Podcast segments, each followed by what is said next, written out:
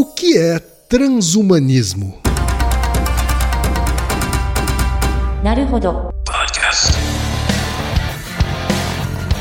Bem-vindo ao Naruhodô, podcast para quem tem fome de aprender. Eu sou Ken Fujioka. Eu sou Altair de Souza. E hoje é dia de quê? Ciência e senso comum.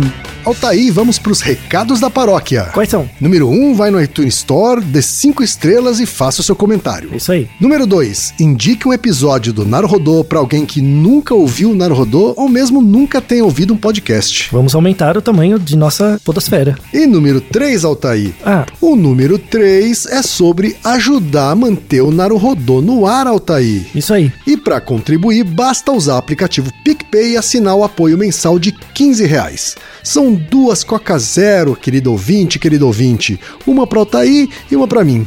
E como assinante, além da nossa gratidão, você terá três coisas. Um, você terá acesso ao grupo secreto no Telegram, ou seja, assinante pode conversar com a gente com a comunidade de ouvintes assinantes. Dois, você terá vantagens especiais. Por exemplo, assinante recebe os episódios no grupo secreto do Telegram antes de todo mundo.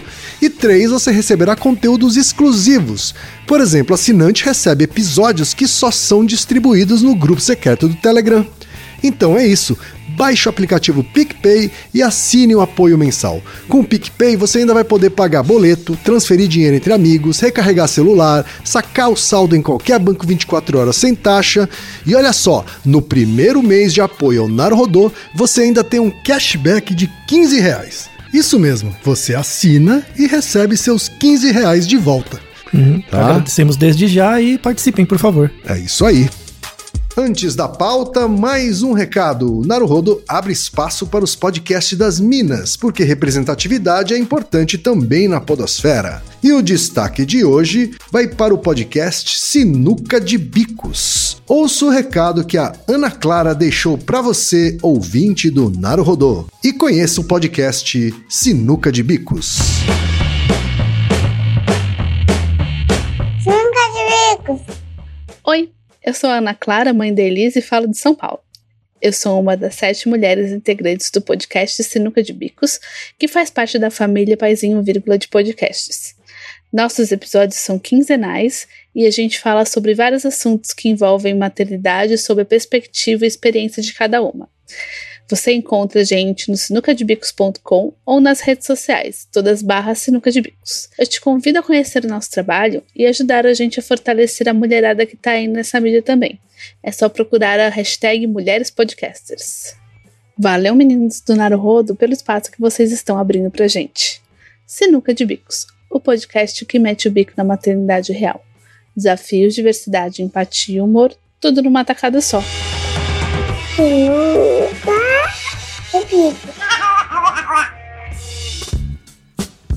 E chegamos ao momento Alura, querido ouvinte, querido ouvinte. Eu sei que nessa época de isolamento social a gente é bombardeado o tempo todo com lives, webinars, cursos, e embora o senso comum tente nos convencer de que estamos em home office, a verdade é que estamos sendo forçados a ficar em casa e tentando trabalhar em meio a uma pandemia. Então, meu recado é: antes de mais nada, vá com calma e cuide de sua saúde mental. Dito isso, pode ser sim um bom momento para dar uma acelerada em sua carreira profissional. E é para quem estiver afim de fazer isso que eu quero falar aqui da Alura, a maior plataforma de cursos online do Brasil. Tem mobile, programação, front-end, infraestrutura de tecnologia, design, user experience, marketing digital, data science, inovação, gestão, tem para todos os gostos. E a Alura não é só uma plataforma. Ela é uma instituição de ensino, ou seja, ela garante a qualidade dos cursos que são produzidos por ela mesma. E funciona de um jeito muito simples. Você tem acesso a mais de mil cursos com uma única assinatura. Agora a vantagem: ouvinte Naruhodô tem desconto de 100 reais. Mas para ter esse desconto, precisa acessar a seguinte URL, anota aí, alura.com.br barra promoção barra. Repetindo, alura.com.br barra promoção barra Naruhodô. A família B9 de podcasts está com novidades. A produção de um novo podcast sobre investimento junto com o Santander, chamado Próxima Ação. O Próxima Ação é apresentado pelo Teco Medina, que traz toda quarta-feira de manhã uma análise financeira das notícias do Brasil e do mundo, junto com um especialista Santander, com o objetivo de ajudar os investidores a entenderem o que podem fazer e o que afeta os seus investimentos. Lembrando então, rola toda quarta-feira às 5 da manhã. Bora escutar?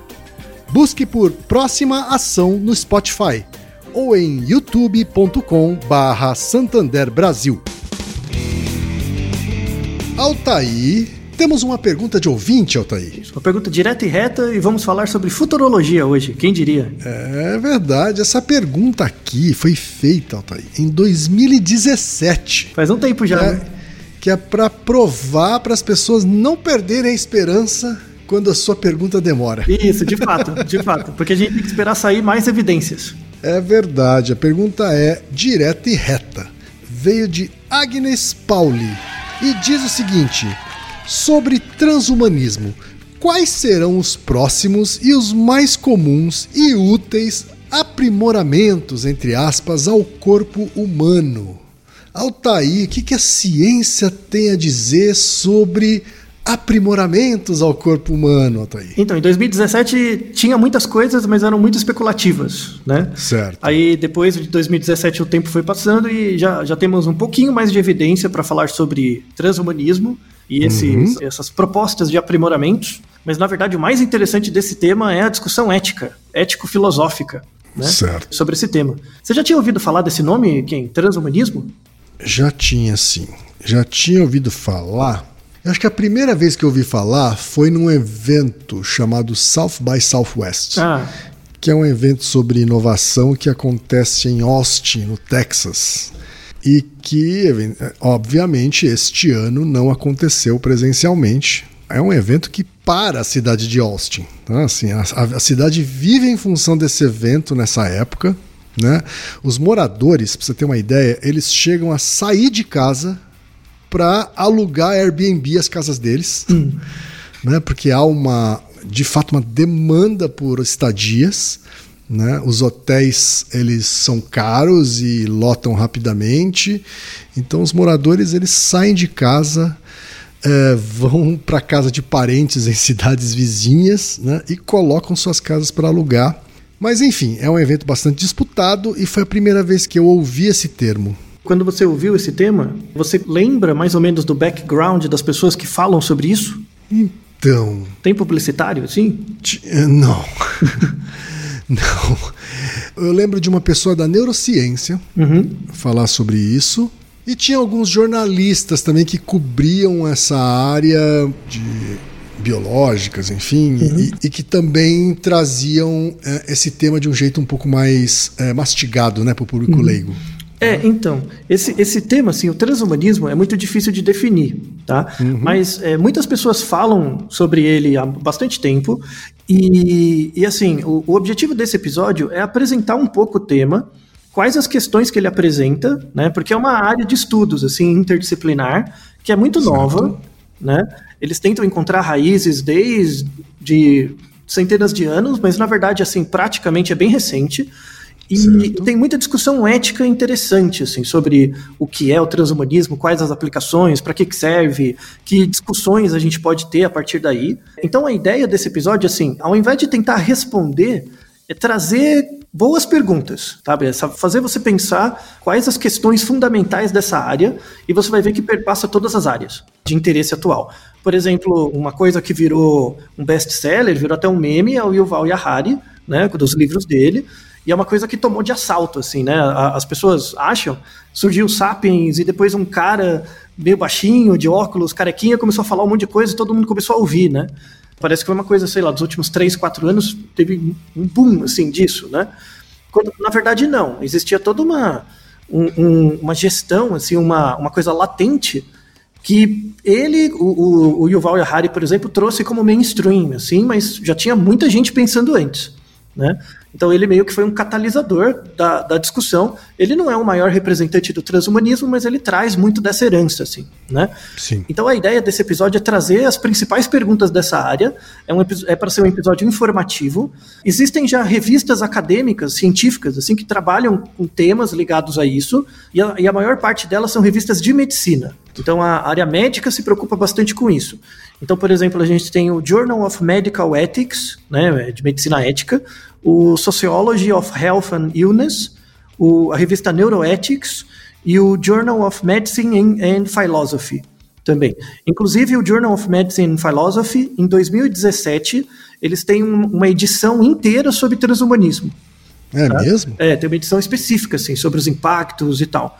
Então, é, é um tema, assim, que no, no mainstream ele não é tão forte, mas muitos cientistas são interessados e tem muita gente bacana pensando nisso, sabe? Certo. E do mesmo jeito que, o, por exemplo, o Yuval Harari apareceu com as ideias dele, que parece que é, apareceu do nada, vão aparecer outras coisas que parece que vão tomar as pessoas de assalto, mas na verdade não é, não é assim. Já tem muita gente trabalhando nisso.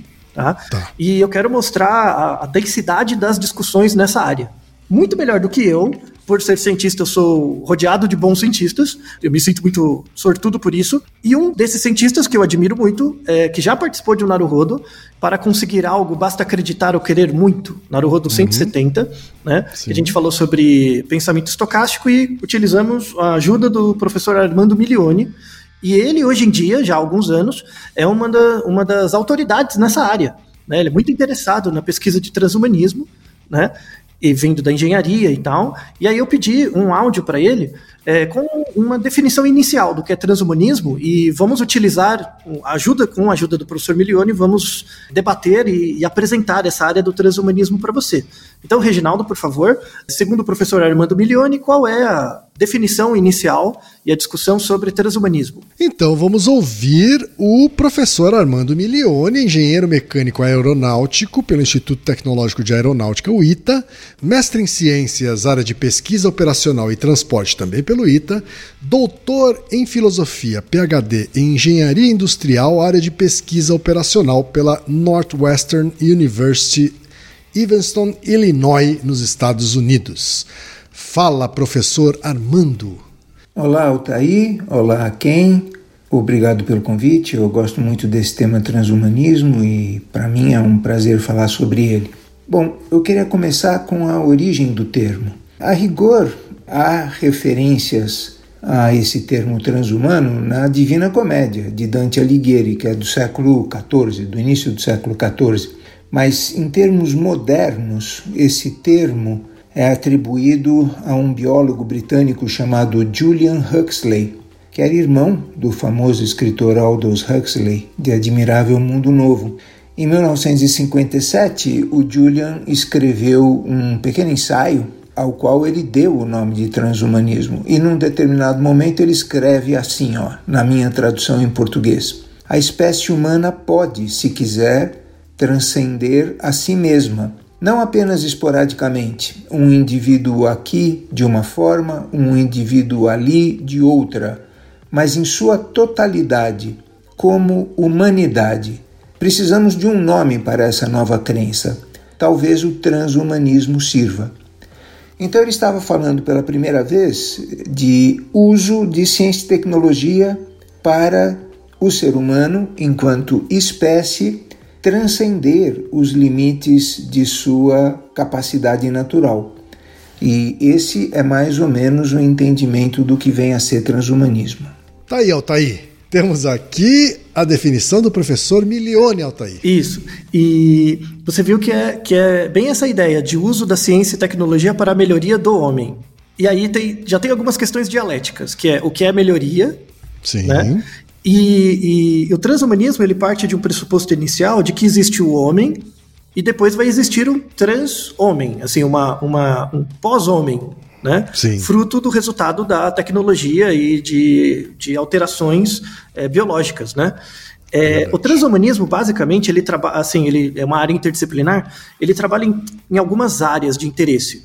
É, modificações no corpo, modificações biológicas, sejam alterações genéticas, seja inclusão de, de devices, de, de coisas cibernéticas, de chips, esse tipo de coisa. Tá? Pesquisa sobre é, a longevidade, muita gente interessado no elixir da vida, como é que você alonga a vida das pessoas e tal. É, questões éticas que decorrem disso, né, é, necessariamente.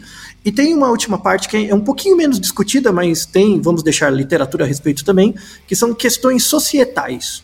Que seria qual o futuro, é, é, dado que eu vou modificar, por exemplo, você geneticamente, ou te dar remédios para você ter uma melhor performance, qual vai ser o impacto disso na maneira como as pessoas se enxergam e como elas enxergam a sociedade, né? Então existe um, um, vamos deixar na descrição um relatório muito interessante é, inglês sobre o transhumanismo e o futuro do trabalho, né? Que é uma coisa que a gente fala muito em vários neurodos, assim, que o, o trabalho vai acabar, pelo menos a maneira como a gente enxerga o que é trabalho, né? Como algo ligado à nossa identidade e tal, a tecnologia vai tirar os empregos, né? E, e, como a gente vai enxergar? Essa é uma questão transhumana. Como vai ser o humano pós-trabalho, né? A gente, a gente sabe como era o humano é, antes da, da aquisição do trabalho, que era, por exemplo, no período feudal, né? Não, não é porque você não trabalhava que você não fazia coisas. Assim, as pessoas trabalhavam, mas elas não tinham um emprego, não tinham uma ocupação. Elas subsistiam, né? Ah, com, com a industrialização e tal, você passou a ter um emprego, né? E com esse emprego, isso te dá um nome e logo você é um ator social, né? Você vira um engenheiro, você vira um publicitário, o que quer que seja, né? É, no, no futuro, a médio prazo, sim, a ideia de, desse trabalho vai acabar. E aí a gente vai virar o quê, né? Então, o, o, é, é uma discussão interessante porque você pega, por exemplo, o, hoje a gente pega o pessoal mais velho, aquele pessoal bem conservador, né, que quer voltar aos valores antigos e tal, né? E a gente acha que a gente não vai ficar assim. A gente não vai ser esse tiozinho chato que fica reclamando que no passado era melhor. A gente vai. A gente vai virar esse tiozinho. Todos nós, né? Todos nós, sem exceção. E, e qual vai ser o assunto da nossa chatice? Falando, não, hum. por que, que você não trabalha? Né? Tipo, você tinha que trabalhar para ser alguém na vida. Porque é uma coisa que a gente ouve há gerações. Sim. Isso vai acabar, não vai ter mais trabalho. Né? Então, a, a, gente vai culpar os outros por não terem trabalho, sendo que a sociedade mudou para prescindir do trabalho, por exemplo. Essa é uma discussão super atual e importante, né? É, conversando isso com o professor Bilione, né, ele como grande referência na área, ele me fez um, um resumo, assim, é, das principais questões ligadas a isso que eu apresentei. Então, é, gostaria que o professor Milione continuasse sua explicação sobre o tema. Vamos ouvir então o professor Milione novamente. Há um exemplo de algo que pode ser chamado de transhumanismo que está na moda, digamos assim, porque neste ano de 2020, pela primeira vez na história, o Prêmio Nobel de Química foi concedido a duas mulheres, uma francesa que trabalha na Alemanha e uma americana, pesquisadora da Universidade de, da Califórnia, em Berkeley. E o que elas fizeram foi desenvolver uma técnica que é conhecida pela sigla em inglês CRISPR, C-R-I-S-P-R, que diz respeito à intervenção genética em seres vivos, de alguma forma ficar mais claro, a, a modificação de seres vivos através da atuação direta em seu genoma. Vejam, em 2017, as academias americanas de medicina e de ciências, duas das instituições científicas de maior prestígio no mundo todo, elas produziram um relatório conjunto defendendo, e também foi pela primeira vez, o uso dessa técnica para a cura de fetos diagnosticados com doenças para as quais até aqui não há cura. E quem observa esses assuntos há muito tempo, como eu, sabe que um relatório desse tipo não surge ao acaso. Ele foi patrocinado por alguém que agora, a partir dele, desse relatório, vai tentar convencer os políticos a aprovarem leis que tornem legal a modificação genética de fetos, que hoje é cientificamente possível, mas não é legal. Agora, vamos dar uma olhada nas implicações disso. A primeira implicação, que eu, eu diria que é de natureza mais prática do que ética, eu vou deixar a ética para daqui a pouco, ela demanda a compreensão de que quando você muda geneticamente um feto, ou seja, você vai lá, mapeia e modifica o genoma daquele feto tentando curá-lo de uma doença que poderia ser fatal, você não está modificando apenas aquele indivíduo, você está modificando toda a descendência dele, porque essa descendência será produzida pelo novo genoma modificado. Todos os descendentes daquele indivíduo terão um genoma modificado. Isso significa, na prática, que você está reduzindo variação da espécie. E os biólogos evolucionários sabem que redução de variação não é uma boa política para uma espécie se ela não deseja ser extinta. Pelo contrário, a literatura científica tem muitos exemplos de espécies que só sobreviveram a ataques, a doenças ou a catástrofes justamente porque variações dela se mostraram imunes, por exemplo, à doença. Se você reduz variação, você reduz essa chance. Uma segunda implicação, talvez mais óbvia, e aí sim de natureza estritamente ética, diz respeito ao fato de que se você pode intervir no genoma de um feto para curá-lo de uma doença potencialmente fatal, então é claro que você também pode fazer uma intervenção com outros propósitos. Por exemplo, você pode querer que o indivíduo que virá daquele feto seja mais forte, mais alto, mais inteligente, mais bonito, tenha olhos verdes, enfim acho que é suficiente para as pessoas perceberem as questões éticas decorrentes desse potencial. Por exemplo, quem vai poder fazer isso? Todo mundo? Só quem puder pagar? Quais as políticas públicas que nortearão, que normatizarão essas questões? A gente deve pensar sobre elas, sim, porque do ponto de vista científico e tecnológico, essas possibilidades estão na esquina. E haverá pressão, quando não competição da pior espécie entre nações, exércitos, enfim. Acho que quem conhece a história aprende a não se surpreender com nada, né? Mas há mais um motivo para essa pressão, e ele é muito bem descrito num livro cujo título em inglês é Evolving Ourselves. Não é do meu conhecimento que esse livro tenha sido traduzido para o português. Ele é de autoria de um pesquisador chamado Juan Henriques que começa o livro perguntando se é eticamente defensável modificar geneticamente um ser humano e termina o livro concluindo que aético seria impedi-lo de fazê-lo, de modificar-se geneticamente, o ser humano, né? E ele dá vários motivos, mas um que eu acho interessante é uma história que ele cria de que um dia talvez o século 21 fique conhecido como aquele em que o ser humano conseguiu escapar do planeta Terra antes que a catástrofe ambiental implicasse uma devastadora extinção em massa, que alguns cientistas já estão chamando de a sexta extinção, da qual nem mesmo a espécie humana pudesse escapar. Mas daí o, o, autor nos lembra que o, o, corpo humano não foi moldado pela evolução para resistir a viagens espaciais. Muito pelo contrário, ele é pouquíssimo adaptável a viagens espaciais. Ele é grande, é pesado, é frágil, é pouco longevo, tem uma necessidade aeróbica exagerada, enfim. Por todas as razões do mundo, o corpo humano não é apropriado para viagens espaciais. Mas existe tecnologia para modificar tudo isso. Ou seja, já é possível modificar um ser humano para fazê-lo menor, mais forte, mais longevo, mais inteligente, com menores necessidades, etc. Mas quais são as consequências? A mais notável delas é a de que esse novo ser, depois de todas essas alterações, do ponto de vista taxonômico, de classificação de espécies, talvez já não seja mais um ser humano.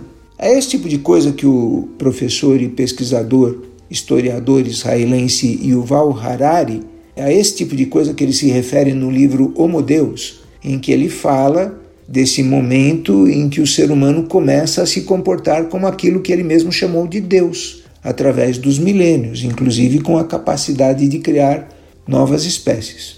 Não é difícil de imaginar o oceano de questões éticas que surgirão, né? Por exemplo, nessa metáfora do Juan Henriques, quando você estiver realizando experimentos para produzir as mutações que você deseja para tornar o corpo humano mais apropriado a viagens espaciais, você vai ter experimentos intermediários, digamos assim, entre aspas, que não deram muito certo.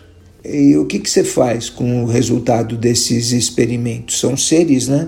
Talvez não humanos, talvez intermediários entre humanos e aquilo que você deseja, deseja fazer. Então, são algumas das questões que são discutidas eticamente debaixo desse guarda-chuva que hoje vem sendo chamado de transhumanismo. Ô, ô Kim, você não, ficou com, você não ficou com medo dessas questões, não, que o professor Milione apresentou? Uh, sim. Quando eu assisti a palestra uh, no South by Southwest, uh, também apareceram essas questões, né? E além dessas intervenções genéticas, vamos dizer assim, falou-se também de algumas coisas até mais. Um, menos sofisticadas, vamos dizer assim, né? É, como, por exemplo, uso de drogas. Isso, muito né? bem. Uso de drogas para tornar uma pessoa é, mais inteligente, ou mais per- perspicaz, ou mais rápida, né? ou mais forte. Né? Outra, outro exemplo que foi dado também é o uso de mecanismos robóticos. Né? Então, aquelas, aqueles exoesqueletos né? que fazem com que um ser humano consiga levantar um carro. sei lá. Ou mesmo próteses, né? É, próteses, enfim, que são coisas que já estão disponíveis, né? Isso. Ou mesmo São vacina. coisas que já estão disponíveis. É, vac- é, é, é, ele deu exemplo também de, de uso de esteroides por atletas. Né? É também uma. uma né, o doping como um todo, né? É uma espécie de, de turbinada, vamos dizer assim, no, no ser humano e que faz com que ele fique uma coisa além do humano, né? Isso, exatamente. E, e- e o interessante disso é que assim, as pessoas acham o transhumanismo algo muito distante, mas não, ele é presente já, ele já acontece, né? A questão é a escala, né? Mas Exato. quando, quando você tem vacinas e você imuniza a população de uma doença, você está selecionando. No fundo, Verdade. você está, é, é, como o professor Milione comentou, né? Que quando você faz uma modificação genética, essa por, por CRISPR, essa modificação genética passa para todos os descendentes daquela pessoa modificada. Então, isso resolve o problema localmente, mas pode gerar um problema a, a médio e longo prazo. Né? Sim. Que você reduz variabilidade, ou é, quando, quando essas modificações são muito excessivas, você pode até criar uma nova espécie. Né? Assim, verdade. é- é- você já ouviu falar dessa técnica, Ken? Do CRISPR? Não. Não, é uma. a- a- o prêmio Nobel foi recente, mas a técnica surgiu nos anos 90, né? E, e é uma técnica que você consegue modificar, é, é, inserir ah, partes de genes, é, é, assim, trechos de DNA dentro do DNA é, titular da célula. Então a célula, é, por exemplo, se eu pego uma célula da, da sua mão, do, do seu cérebro, do seu pulmão, e pego a, a fita de DNA, eles são todos iguaizinhos, né? A, a parte codificante é toda igual. Só que tem, existe uma parte fora desse DNA codificante, que são os exons, né? Que é, existem, tem vários, vários usos para eles, né? Um desses usos é manter a estabilidade do DNA, né? E, e outros usos é de, de garantia da estrutura e tal, e aí tem toda uma pesquisa sobre isso. É, nos anos 90, descobriu-se que tem uma técnica em que você coloca uma. é, com base num plasmídio, né? Você coloca um plasmídio para inserir uma nova fita de DNA no seu DNA. Então, O que, que é um plasmídio, Otoi? é um tipo de bactéria, vai, para ficar Tá. bem geral. É um tipo de, então ela entra na célula e ela coloca um DNAzinho é, ali dentro do seu DNA titular. E aí todas as, todas as suas células passam a reproduzir esse mesmo DNA modificado. Né? Entendi. É, como a minha explicação ficou muito tosca, né, e eu sei disso, porque eu também estudei um pouco disso, e eu sei que eu não consegui explicar direito, é, eu tenho uma amiga, que é a professora Kilsun Lee, da, da Unifesp, que é professora de biologia molecular e utiliza essas técnicas. Eu pedi para ela mandar um áudio rapidinho explicando a definição do CRISPR. Então, por favor, Kay, apresente a professora Kil. Então, vamos ouvir a professora Kilsun Lee, tem graduação em Química, opção biotecnológica pela Universidade de São Paulo, a USP, doutorado em Bioquímica pela USP e pós-doutorado em National Institute of Allergy and Infectious Disease pela National Institute of Health, uh, NIH, né? Atualmente é professora associada do Departamento de Bioquímica da Universidade Federal de São Paulo. Tem experiência na área de bioquímica e biologia mo- molecular, com ênfase nos seguintes temas: estresse oxidativo, neurodegeneração e neuroproteção, metabolismo, homeostase de proteínas no sistema nervoso central e deficiência de ferro. Então, fala, professora Kilsun Lee. O sistema CRISPR-Cas9 é uma ferramenta de biologia molecular usada para editar o genoma. O sistema foi inicialmente descoberto como sendo a parte do sistema imune da bactéria, capaz de clivar o DNA exógeno. O sistema é composto principalmente por Cas9, que é uma enzima que quebra a molécula de DNA. Além disso, tem uma molécula de RNA que guia a enzima Cas9 para a região do DNA alvo a ser clivado. A clivagem do DNA é reparada por é, mecanismo de recombinação não homóloga, que é um mecanismo de reparo propenso a introduzir erros na informação genética. Dessa forma, dependendo como você desenha a molécula de RNA guia, você consegue inativar um gene de interesse. Altair, o que é o clivar que a professora menciona aqui nessa fala dela. Então, eu vou, vou, Agora eu consigo dar uma metáfora, tá? Agora que tem a explicação bonitinha, eu consigo dar uma metáfora. Imagina uma fila com mais ou menos 100 máquinas de Xerox, tá? Imagina uma máquina de Xerox. Se você uhum. nunca usou uma máquina de Xerox, você levanta, coloca um papel ali, abaixa e aperta um botão. E aí ele faz uma cópia, certo? Então imagina 100 máquinas de Xerox emparelhadas, uma do lado da outra. Em cada máquina de Xerox tem uma pessoa que fica apertando o botão e fazendo cópias do mesmo papel, tudo bem? Tá. Então tem, tem sempre um papel dentro da máquina e essa pessoa só fica apertando o botão para fazer uma cópia, né? Certo. Aí o que é, é como se fosse o DNA, né? Ele é reproduzido, quando a célula se reproduz, você cria uma nova cópia do DNA. É isso, tá? O que acontece quando você usa o CRISPR? É, é, como se viesse uma terceira pessoa, né? Na verdade, vem duas pessoas, que é o Cas9 e o amigo dele, né? Vem duas pessoas, que é o RNA e o Cas9, uma de mão dada com a outra. Imagina lá, uma fila de pessoas apertando o botão do Xerox em fila ao mesmo tempo. Aí entram duas pessoas, uma dando a mão para a outra, escolhe uma das, daquelas pessoas que estão operando uma das máquinas de Xerox, chega ali, Aí o, o Cas9 vai, levanta a máquina, levanta o, o, a tampa do Xerox, tira o papel e coloca outro e fecha. A pessoa, que, a pessoa que aperta o botão continua apertando do mesmo jeito, só que o papel é diferente. Hum. Tudo bem? Então todas as cópias de papel a partir dali vão, vão, vão estar diferentes. Certo. Então o, o CRISPR, esse, esse plasmídio, o Cas9, ele, ele é uma substância externa que é introduzida e in, introduz uma nova informação na cadeia de reprodução do DNA. É basicamente isso, tá? tá. E isso é definitivo. Não, não muda mais. Tipo, a pessoa que está operando a máquina de Xerox, ela não sabe trocar o papel para o anterior. E aí fica assim mesmo, né? E aí, voltando na fala do professor Milioni, essa, essa redução de variação, né? Pode gerar, é, resolve problemas locais. Então, se você tem uma doença genética, você pode curar a doença, né? Você pode fazer manipulação de, de embriões, né? Para melhorar, é, em caso de algumas doenças genéticas mais específicas que você conhece, mas você também pode fazer incrementos, né? Quando, quando o feto é normal, você pode melhorar habilidades nele, deixar ele mais forte, mais rápido e tudo, aí, e tudo mais. É como se fosse um, um doping, só que é, é, no feto, né? Certo. Qual é o impacto disso no, a médio e longo prazo? A gente não sabe. Né? É, é, você vai criar um mutante, você vai criar pessoa, vai criar classes de pessoas, a, a, e aí tem, vamos deixar é, artigos na discussão muito na, na, no post muito interessante sobre isso, principalmente na questão social, né? Porque a galera que é muito interessada no transhumanismo, em geral, é povo das exatas, né? E das biológicas. Sim. E, e tem pouca interface com as humanas, né? É, e isso é um problema. Eu vou deixar na descrição também um vídeo do Isaac Asimov, nos anos 70, acho que final dos anos 70 e 80. O, o, o, antes do Yuval Harari, o cara dessa área era o Isaac Asimov. Tá? Você pega os certo. vídeos dele nos anos 70 e 80, ele fazia umas previsões do que ia acontecer, assim, que são geniais, né? Uhum. Só que ele fazia previsões tecnológicas do que, que ia acontecer do ponto de vista da tecnologia. Mas ele não conseguia prever qual é o papel dessas mudanças tecnológicas na, na sociedade, né? Uhum. Então, ele conseguia prever, por exemplo, que a gente ia se comunicar, ele, basicamente ele previu o WhatsApp e o Facebook. né? Só que ele não conseguiu prever que o WhatsApp e o, e o Facebook ia eleger presidente, ia mudar a certo. política, por exemplo. E aí, e aí isso mostra a cisão entre exatas humanas e biológicas que a gente tem, né? Sim. É, a, atualmente, a, essa cisão já é bem menor, tá? Mas a, a, a, discussão do transhumanismo da parte de humanas ainda é, é incipiente. Não porque eles não estão fazendo, mas porque falta integração, né?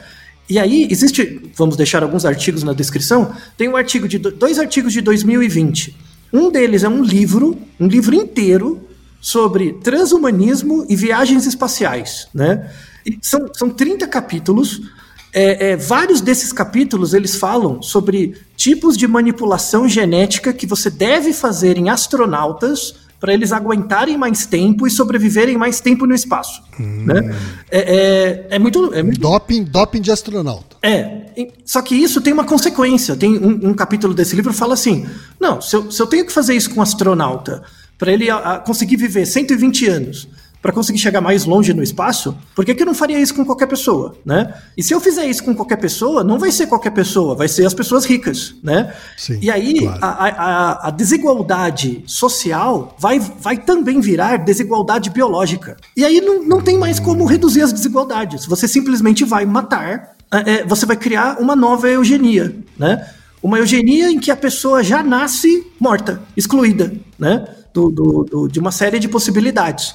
É, existe um, um pesquisador, vamos deixar ele na referência, um texto dele, que é o Michael Selgelit, que ele cunha um termo que chama neogenia. Em vez da eugenia, né, porque a eugenia começou na Inglaterra, em que a, a Inglaterra basicamente é um país muito eugênico historicamente, porque ele promovia tipo, imperialista, né?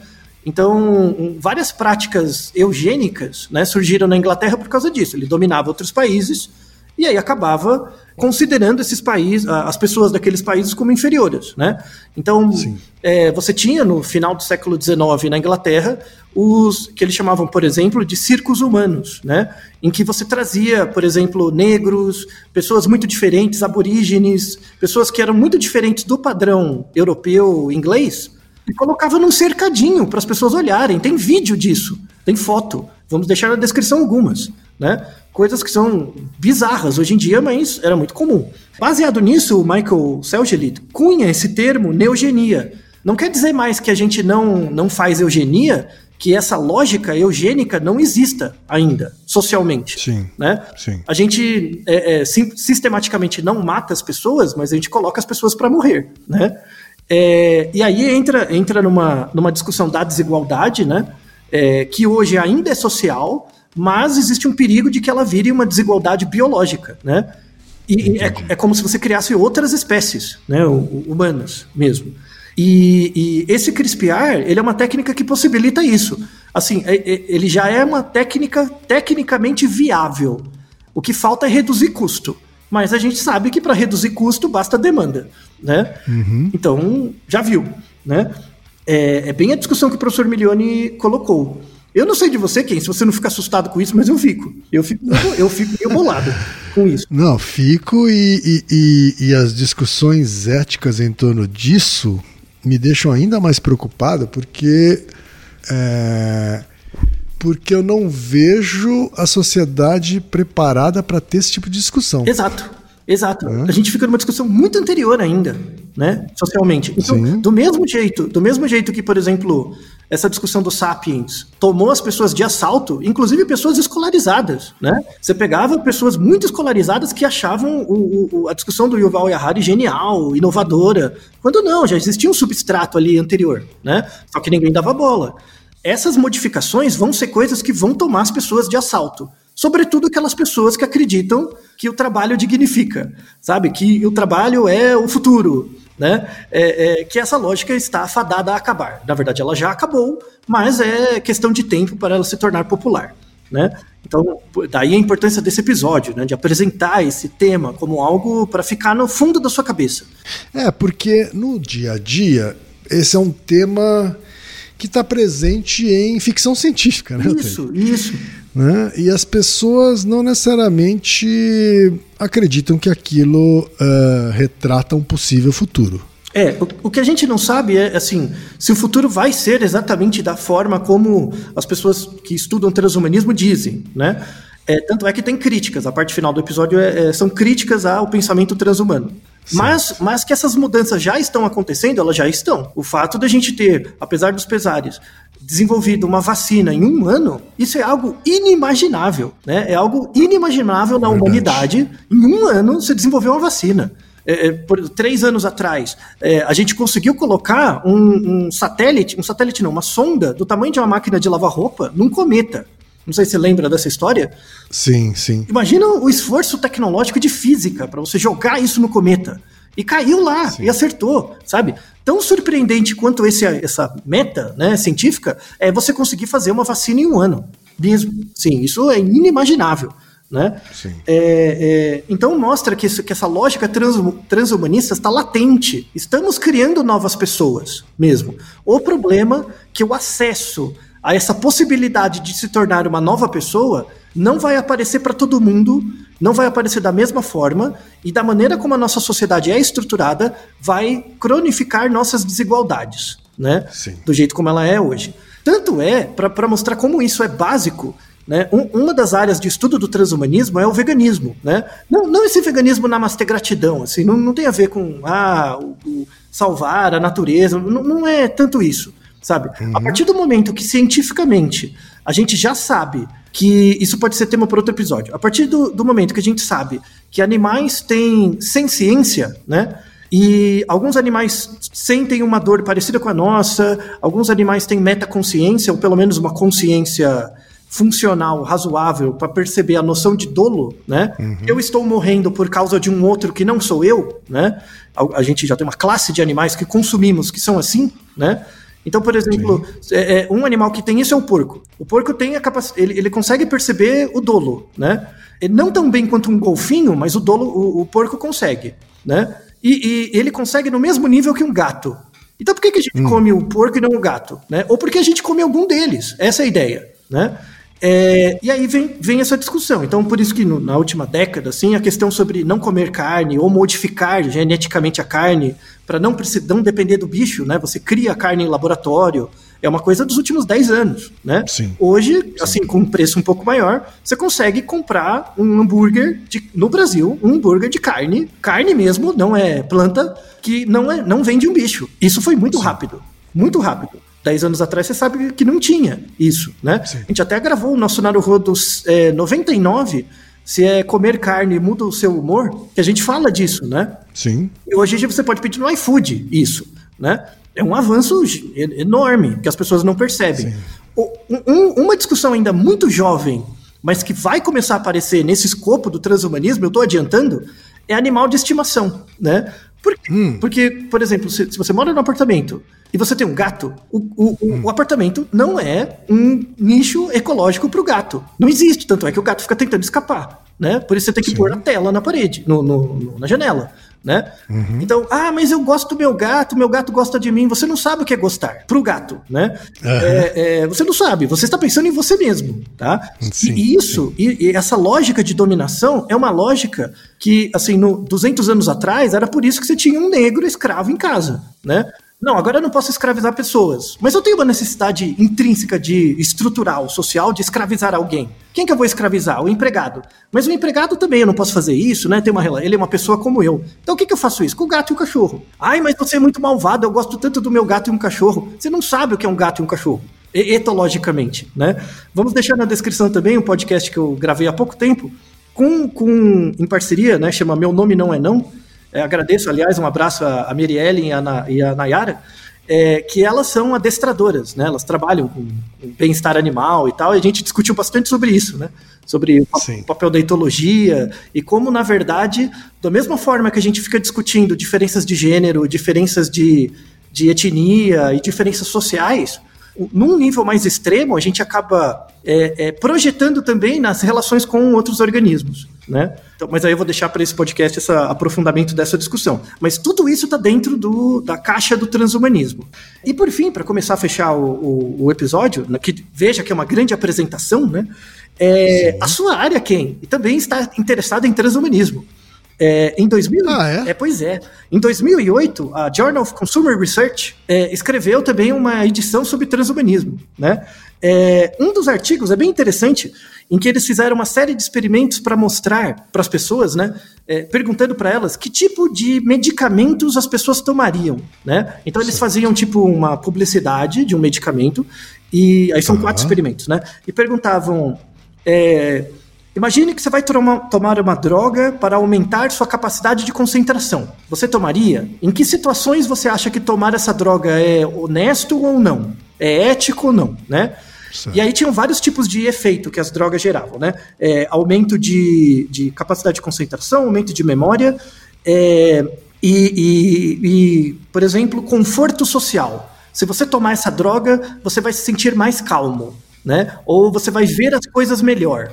O que eles notaram é que quando as drogas melhoravam performance, as pessoas não via problema ético em tomar, sabe? Droga para aumentar a memória, uhum. tipo, não era um problema, né? Mas as drogas que afetavam a, a, percepção de identidade da pessoa, elas evitavam e achavam um problema ético, uhum. tá? Então, é, quando eu tomo uma droga que me deixa mais com conforto social maior, eu sofro menos, as pessoas resistiam mais em tomar esse remédio, né? Certo. E aí é uma discussão interessante sobre antidepressivo, né?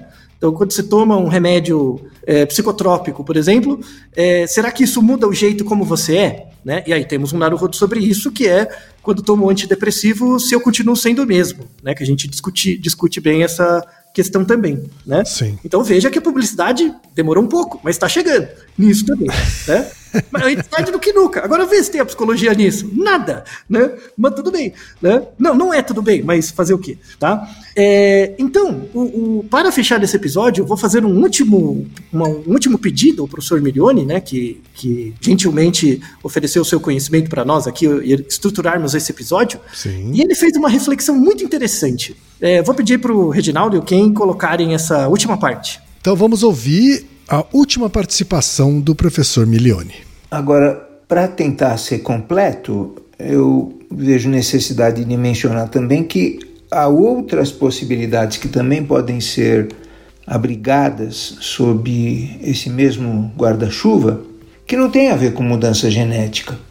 Por exemplo, a fusão orgânica e inorgânica, que é como vem sendo chamada a possibilidade de inserir dispositivos inorgânicos no ser humano atual, sem necessidade de modificação genética, e com o objetivo de melhorar capacidades que ele já tenha, como a memória, por exemplo, ou atribuir capacidades que ele ainda não tenha, mas que sejam desejáveis, como a telepatia. Não é misticismo, é algo tecnicamente factível, sabidamente factível. É, e tem outros exemplos, como a criação da vida consciente inorgânica, enfim. O guarda-chuva é amplo e acho que isso ajuda a entender por que, que não tem uma definição precisa, aceita universalmente ainda sobre esse tema, embora seja tão importante falar sobre ele, por conta das questões éticas que virão. E para finalizar, uma coisa que também me perguntaram é por que eu passei a me interessar por isso. Bom, e como eu tomei conhecimento desse tema? Eu tomei conhecimento desse tema, transhumanismo, assim como de um outro que me despertou meu interesse, que é chamado de singularidade ou singularidade tecnológica, a partir da leitura de livros. E o que eu percebi é que isso, que teve início há uns cinco anos, é, naturalmente me levou a uma busca por mais conhecimento. Eu passei a me concentrar nesses temas, a ponto de me desencantar com coisas com as quais eu trabalhei a vida toda, por entender que esses temas têm uma importância, algumas ordens de grandeza superior às coisas pequenas que a gente, espécie humana, insiste em discutir. Veja, por exemplo, a energia que a Europa gastou nos últimos anos com a discussão do Brexit, ou sei lá, a questão judaico-palestina. Elas parecem importantes hoje e são, podem implicar até consequências graves para a humanidade. Mas diante da transformação do ser humano, da criação de outras espécies, que não são assuntos para daqui a mil anos, pelo contrário, são assuntos do século XXI, certamente do século XXI e, e que estarão muito presentes, na, na muito presente na, na, nas vidas dos nossos filhos e netos, essas coisas que parecem importantes ficam até ridículas, né? É, ou, olhando por outro ponto de vista, técnicas que eu estudei a vida inteira, eu que estudei modelos matemáticos de otimização, de tratamento de incerteza, por exemplo, elas vão caducar inteiramente, completamente. A ponto de me parecer que continuar estudando essas técnicas é um certo tipo de desatino, pelo menos na minha idade atual é como eu vejo. A figura que me ocorreu uma vez foi a seguinte: pense numa cidade que está sendo lentamente inundada por uma represa por conta de uma usina hidrelétrica em construção. A cidade foi evacuada, está desaparecendo, qual é o sentido de alguém fazer um estudo, sei lá, do plano de mobilidade urbana dessa cidade para os próximos 20 anos? Qual o sentido disso? Não vai haver cidade, vai haver represa, vai haver usina. É a represa, é a usina as coisas a serem discutidas. Então eu passei a me interessar por esses dois temas. Para mim, singularidade e transhumanismo, que são as coisas que me interessam, que eu penso e que eu estudo, são a represa, são a usina. O resto é cidade às vésperas da submersão. Altaí uma visão meio apocalíptica do professor Milione. À primeira vista parece, à primeira vista parece, mas na verdade é uma visão de muita esperança. Eu gostei da metáfora do professor Milione da cidade, da represa, mas eu vou descrever de outra forma. É, imagina que você na praia e você olha muito longe uma onda. Quando você está olhando de longe, parece que é uma onda comum, né? Quando a onda está em cima da sua cabeça, você vê que é um tsunami, aí você não consegue escapar, né? É, a importância desse episódio é que a gente está mostrando de longe que a onda tá lá atrás, mas ela tá vindo e vai vir rápido. Toda essa discussão atual que a gente tem, que não é uma discussão de direita e esquerda, não é. É uma discussão entre, na verdade, aqueles que, que querem sobreviver e aqueles que querem o direito de matar. É, é, é nesses termos. Tá? Não tem a ver com direita e esquerda. Existem governos de direita que, ou de esquerda que estão em cada um desses lados. Tá? Ah, enquanto a gente não discutir a, a questão da desigualdade enquanto a gente não pensar novas regras societais, a gente vai entrar num caos social que vai comprometer todo mundo. O transhumanismo traz essa mensagem, né? E, e eu quero fechar com, com uma metáfora, que os uma mensagem que os biólogos gostam muito, porque eles sempre falam que evolução não é progresso, né? É, desculpa quem acredita em design inteligente, na verdade isso é uma pseudociência, é o terraplanismo da biologia, né? É pensar em, em design inteligente ver, na, na, real, na, é, na, real, evolução não é progresso. A seleção natural não tem uma regra é, em si, ela não visa algo melhor. Né? Isso os biólogos falam o tempo todo. A questão é você pensar o contrário. Os, o povo da área social pen, é, sabe que progresso não é evolução. Não é porque você tem carro, que você tem naves espaciais, que você tem melhoria da qualidade da sobrevida das pessoas, né? Ou seja, você tem progresso no sentido positivista do termo, né? Não é porque você tem progresso que necessariamente isso é evolução. No fundo, a gente continua sendo meio macaco com o objetivo de formar grupo, se reproduzir e dominar os outros, né? Então, a gente só, consegue, só faz isso de forma mais elaborada. Né? Então, a, a, o trabalho do transhumanismo é lidar com, essas, com essa reversão da ideia de evolução não é progresso, adicionando o termo progresso não é evolução. E a gente vai evoluir para onde? Né? Quais opções a gente tem? E essa é a mensagem que deixamos no final desse episódio. Eu não sei, mas temos algumas possibilidades. O professor Milione colocou a questão da singularidade, mas isso é tema para outro episódio. Verdade. É verdade, singularidade é um, é um tema que merece um episódio específico, não? Isso. Então veja que apresentamos uma, uma área interdisciplinar muito interessante. Acompanhem toda a, a literatura e a bibliografia que eu deixei na descrição. É um ótimo começo de estudos para você se inteirar na área. É isso daí, ouvinte. E Naruhodô, ilustríssimo ouvinte. E você já sabe, aqui no Naruhodô, quem faz a pauta é você. Você tem alguma pergunta pra gente ou quer comentar algum episódio? Escreva pra nós. podcast@naruhodô.com.br. Repetindo? podcast@naruhodô.com.br. E lembre-se, mande nome completo, idade, profissão e a cidade de onde você está falando. É isso aí. Naruhodô. Podcast é, é apresentado por b9.com.br.